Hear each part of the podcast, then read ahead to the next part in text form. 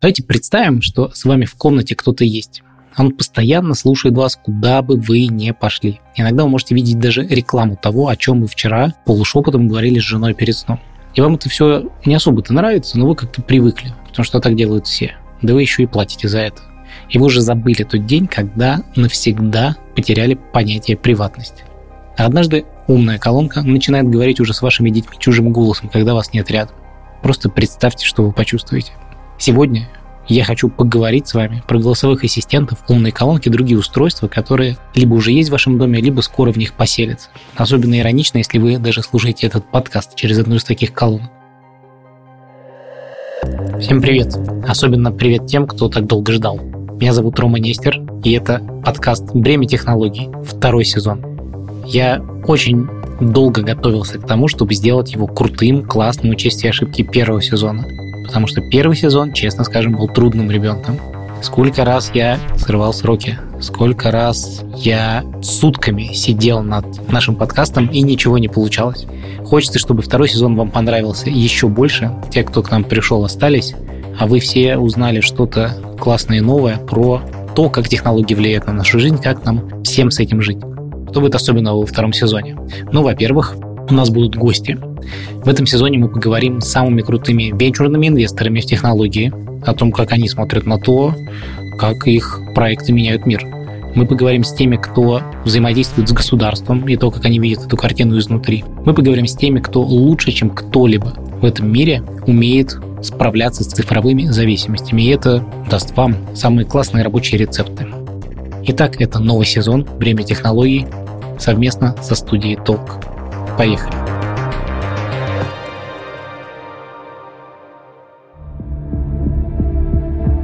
Умные колонки с голосовым ассистентом были хитом 2018 года. Это был лучший подарок. Все крупные компании заявили о том, что они так или иначе разрабатывают их или уже выпустили их на рынок. На сегодня, за прошлый год в США было больше 210 миллионов устройств с голосовыми ассистентами. У одного только Amazon 71 миллион. Если посмотреть на Россию, здесь масштабы, конечно, скромнее. Здесь у нас этим занимаются Mail.ru, Сбер и, конечно, Яндекс. Самый известный голосовой ассистент – это Алиса, которая встроена в одноименную умную колонку Яндекса. Вернее, ассистента зовут Алиса, а колонка называется станция, но кто об этом уже, черт возьми, помнит. Почему вдруг получился такой взгляд и зачем компании стали этим заниматься? Ну, цель у них была одна – ни в коем случае не отдать пользователей конкурентам, оказаться в большинстве домов и дальше зарабатывать на пользовательских потребностях. То есть, например, ты хочешь пополнить холодильник, и ты просто в пространство произносишь Алиса, сделай заказ. Или Маруся, закажи такси. Или Олег, умный ассистент Тинькова, подбери мне подарок и закажи его прямо к дому. Идея была в том, чтобы брать процент от каждой такой пользовательской потребности.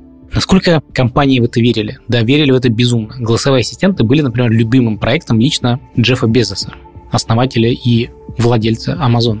Он в них отчаянно верил, тратил на них просто любые бюджеты. Он лично выверял даже маркетинговые рассылки. А те, кто работает в Amazon, знают, что если Безос на чем-то полностью фокусирует свое внимание в такой степени, то это реально огромный проект, от которого ждут очень многого. Бизнес умных ассистентов был настолько важен для компании Amazon, что они в огромном количестве штатов наняли серьезнейшие команды лоббистов, на которые потратили сотни миллионов долларов, только для того, чтобы не допустить введения законов, ограничивающих сбор данных колонкой Alexa. Вдумайтесь, настолько важно было компании продолжать собирать эти данные, обрабатывать их, делать свой продукт лучше. Компания Безос сожгла прилично. В 2018 году убыток был 5 миллиардов долларов, в 2022 уже 10 миллиардов. А всего в подразделении работало больше 10 тысяч человек. Представьте, какая серьезная ставка была у этой компании на голосовых ассистентов. Но дальше что-то пошло не так. И есть подозрение, что что-то идет не так у всех, кто занимается так или иначе голосовыми ассистентами. В Amazon сейчас происходит серьезное сокращение, и инсайдеры подтверждают, что Безос перестал лично выверять все эти свои коммуникации по проекту. Иногда, знаете, важно не то, что кто-то громко делает, заявляет о своих планах и публично делает на это ставку. А еще важнее бывает то, что компания перестала делать. И это может свидетельствовать об очень серьезных сигналах, про которые обычно, правда, журналисты не особо любят писать, это не так привлекает внимание публики, но для нас с вами это важно. Так почему такой большой дядя, такой важный, вдруг перестал уделять внимание голосовому ассистенту? А знаете, что еще происходило помимо роста продаж колонки? Изменялись еще кое-какие цифры. 41% пользователей в США по опросу был обеспокоен вопросами своей приватности и конфиденциальности в 2019 году. А всего через три года тот же опрос показал двукратное увеличение этой цифры, и уже 80% пользователей обеспокоены тем, что в их доме рядом с ними оказалось технологическое устройство, которое постоянно их слушает, вроде бы включаясь только по команде, но тем не менее все эти данные потом уходят непонятно куда, непонятно кто получает к ним доступ, кто-то что-то слышал про утечку, кому-то что-то рассказал. И все это, конечно, касается конфиденциальности, приватности частной жизни. И люди начинают просто бояться устанавливать такое устройство к себе домой. И это очень важное изменение в сознании. Для улучшения качества применяется настройка, которая включает микрофон вашего устройства на несколько секунд в случайный момент, без упоминания Алисы. Это цитата из пресс-релиза Яндекса, который попытался изо всех сил взять под контроль проблему с утечками исходного кода, который недавно хакеры выложили в открытый доступ. И там, в коде, самый большой фурор, хотя выложены были данные десятка с лишним сервисов Яндекса. Именно этот вызвал самый большой интерес. Яндекс пытался взять этот кризис под контроль, не скрывать, честно показать, как все устроено. Но это вызвало только еще более худший эффект. Представляете, огромное количество пользователей умной колонки со встроенной Алисой, Яндекс станции, которых продано больше 5 миллионов, прочитали, что их устройство в каком-то там режиме может включаться само, Никто не обратил внимания на то, что этот режим был предназначен только для разработчиков. Все дело в том, что это как вилка в розетку вошло в страхе, в беспокойство людей о том, что их слушают без их разрешения. Когда я рассказывал про приватность, когда я говорил о том, насколько масштабной будет эта проблема, я обычно ссылался на прогноз компании Gartner. Эта компания предрекала, что треть крупнейших пиар-скандалов в 2023 году произойдет из-за дата-этики и приватности. Ну что же, 2023 начался. И думаю, никто не сделает больше для продвижения повестки вокруг приватности и конфиденциальности, чем этот скандал с Яндексом. Я искренне, кстати, желаю им удачи. Надеюсь, они смогут с этим справиться. Но мне кажется, что этот скандал показал, что проблема с приватностью вокруг технологических устройств, которые стоят у людей дома, практически непреодолима. Это теперь просто бетонная стена для развития таких устройств. А ведь за каждой колонкой находится люди, которые получают доступ к вашему разговору. И это не обойти, это нужно для того, чтобы обучать умных ассистентов. Кто-то должен услышать вашу речь и обозначить. Это эмоциональный разговор, это заказ такси, это разговор семейный. И тем самым помочь ассистентам стать лучше. В 2019 году издание VentureBeat провело опрос всех крупнейших разработчиков колонок, от Apple до Amazon. И все до единого подтвердили или ловко ушли от ответа на вопрос, работает ли над данными, полученными с колонкой, команда людей. И, возможно, вам даже нечего скрывать. Но это именно тот момент, когда вы реально задумываетесь над самим понятием, самой концепцией, самим словом «приватность». Тут я должен познакомить вас с одним очень важным понятием. Это понятие контекстуальная цельность. Можно сказать, что это слово дня. Да, это навороченный термин, говорить его не обязательно, но важно понять. Его смысл в том, что данные, которые вы предоставили, только для одной вещи, например, спросить погоду или сделать заказ такси, будут использованы только для этой функции. Они уйдут куда-то в недра технологических систем для того, чтобы стать почвой для чего-то еще, для какого-то нового сервиса. Контекстуальная цельность – это когда, например, данные из вашей поездки в сервисе заказа такси остаются только в нем, а еще лучше удаляются после использования. Но в реальности все мы понимаем, что они, скорее всего, будут предоставлены службе доставки заказов еды, которая принадлежит той же компании – если вас беспокоят люди, которые слушают записи вашего голоса, подумайте о бешеном развитии систем искусственного интеллекта, самообучающихся нейросетей. Ведь на основе огромного количества ваших разговоров они способны дообучиться и создать фактически вашего цифрового двойника и использовать его для создания чего угодно, от порнографического дипфейка до экстремистского материала. Все мы должны понять, что умные устройства, находящиеся прямо в нашем доме, это новый пример технологии, которые называются неинтеракционными. Тоже заумное сложное слово, согласен. Но чтобы понять его, проще подумать о том, как мы раньше выходили в интернет. Мы подходили к большому белому устройству, нажимали на кнопку, слышали сигнал модема для тех, кто еще помнит, что это такое, и выходили в интернет. Все это происходило по нашей собственной воле. Мы делали специальные действия для того, чтобы это совершилось. Но теперь эта граница, которая отделяет нас от использования технологий, от выхода в сеть, от передачи данных в огромное количество ресурсов, нас не отделяет ничего. Мы постоянно в онлайне, мы постоянно генерируем огромный объем данных.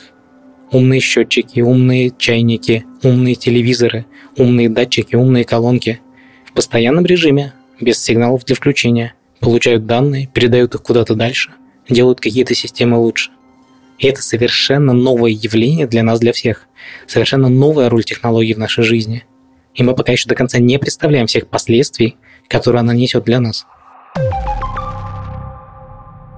Но давайте подумаем еще и про другую штуку. Это угроза взлома. Представьте, что ваши дети играют с собакой, и вдруг с камеры, которая висит у нее на ошейнике, с ними начинает говорить чей-то чужой голос. И говорит им, ну, например, включить газ на плите. Или вы увидели звонок домофона.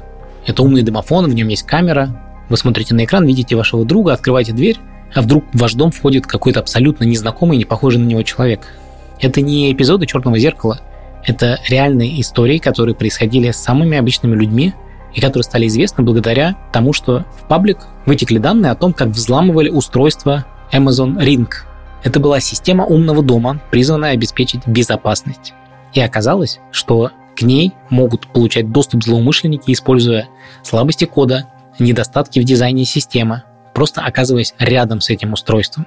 Именно на этом принципе подключение к одному Wi-Fi возможность притвориться вами в этом самом Wi-Fi и отдать какие-то команды, и строятся многие сценарии, но не единственные взлома таких умных ассистентов.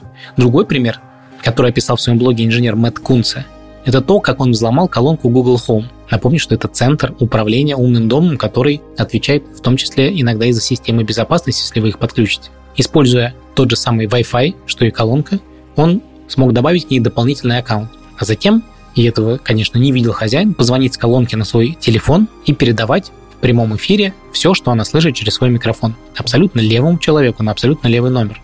Ну, к чести Google, ему выплатили награду в 100 тысяч долларов и исправили эту ошибку. Но сам факт и сам пример очень пугает. Эти новости означают, что угроза исходит не от самих технокомпаний, не от того, что они какое-то зло, а от самой принципиальной возможности взлома и того, что у нас в домах оказалась такая инфраструктура. Ей могут воспользоваться хакеры, а могут спецслужбы, полиция или кибервойска противника. Представьте себе, что стране начинается вооруженный конфликт, и вдруг колонки разом включаются в режим сирены, или начинают призывать вас выйти на улицу, или системы безопасности открывают настежь все ворота, и к вам забегают какие-то люди. 2022 год научил нас тому, что наш прогресс не сделал нас более хорошими людьми. Он скорее научил нас тому, что все, что мы изобретаем в ходе прогресса, может быть использовано для злых намерений. И взломы могут оказаться очень серьезной вещью как для личной жизни людей, так и для их безопасности, да и для безопасности всего общества. Уязвимости в таких устройствах могут существовать очень долго. В отличие от телефона, их не меняют так часто. Ну и, конечно, я уже не говорю о том, что спецслужбы разных стран, само государство может иметь прямое влияние на разработчиков таких технологий, оставлять в них специальные бэкдоры, которые могут быть в случае чего использованы, ну, например, вроде как для объявления всеобщей тревоги, но в реальности для той же самой прослушки. А затем данные этой прослушки могут оказаться поводом для вашего обвинения. Как нам со всем этим жить и что здесь изменится? Современные исследования показывают, что люди готовы мириться с присутствием таких девайсов рядом с собой, если Например, обработка данных происходит на них и не уходит никуда дальше. Так, к примеру, был огромный скандал, когда Apple только заговорили о том, чтобы ввести специальную фильтрацию контента, который идет с пользовательских телефонов в облако, а в особенности фотографии, а все мы делаем гигантское количество фотографий каждый день на наши телефоны. И сама мысль о том, что кто-то будет фильтровать фотографии, а фильтр был сделан для поиска детского порно, для того, чтобы на основе таких данных можно было карать людей, которым этим занимаются, что люди глубочайше возмутились. И никого не волновало, что такие системы внедрены уже 10 лет как в Dropbox и в Google Drive. Сам факт того, что кто-то окажется в их святая святых, в их фотографиях, очень возмутил людей. И тогда Apple были вынуждены объяснить, что весь процессинг будет происходить на самом телефоне, ничего никуда не будет передаваться, и скандал потихоньку сошел на нет. Похожее решение может быть применено и для умных ассистентов. Обработка данных на самом устройстве – обучение только в пределах одной квартиры и на одном голосе технологически очень сложные решения. Компании пока к этому не готовы. Сам принцип умного ассистента постоянно включен в сеть, мгновенный обмен информацией. Но со временем мы можем прийти к тому, что такие колонки просто не будут подключены к сети, не будут в нее выходить, только когда вы это явно и прямо разрешите. То есть они перестанут быть всегда соединенными. Они смогут работать у вас внутри, учиться только на вашей речи. Это называют еще self-supervised learning. Использовать модели, которые в них заранее заложены. Но не обмениваться данными со своей материнской компанией. Другое интересное решение, которое также пока никем не внедрено, это маскировка голоса. Возможно, это будет специальный плагин, возможно, это будет отдельное устройство, но речь идет о том, чтобы не позволить умной колонке, во-первых, определить вас, во-вторых, собрать пример вашего голоса, а в-третьих, определить даже эмоции вашей речи. Потому что, согласитесь, человека в огромном стрессе можно, например, использовать как мишень для мошенников, а человека, который плохо себя чувствует и не готов позвать на помощь, как мишень для грабежа. Так вот, такие системы собирают голос пользователя, не выходят никуда в интернет и ни к чему не подключены, а затем передают его в колонку, изменив модуляции, лишив эмоций, но сохранив основной запрос для того, чтобы колонка могла выполнить свою задачу. Это только два примера решений, внедрять которые будет очень дорого. Возможно, это будут делать другие компании, но, возможно, это то, что даст шанс системам умного дома и умным ассистентам все-таки найти свой путь в нашем обществе, потому что потенциально это полезнейшие решения, которые снимают с нас много труда, которые могут помочь нам, которые могут стать даже собеседником. Очевидно, что мы сейчас приближаемся к некой фазе перезагрузки в отношениях с умными ассистентами. Я надеюсь, что эта перезагрузка поможет технологиям дальше помогать нам, но не вторгаться в нашу жизнь. А еще я надеюсь, что это поможет нам, как обществу, осознать такое понятие, как приватность, почему оно для нас важно, почему нам важно его беречь и бороться за него и с компаниями, и с государством потому что это наше право.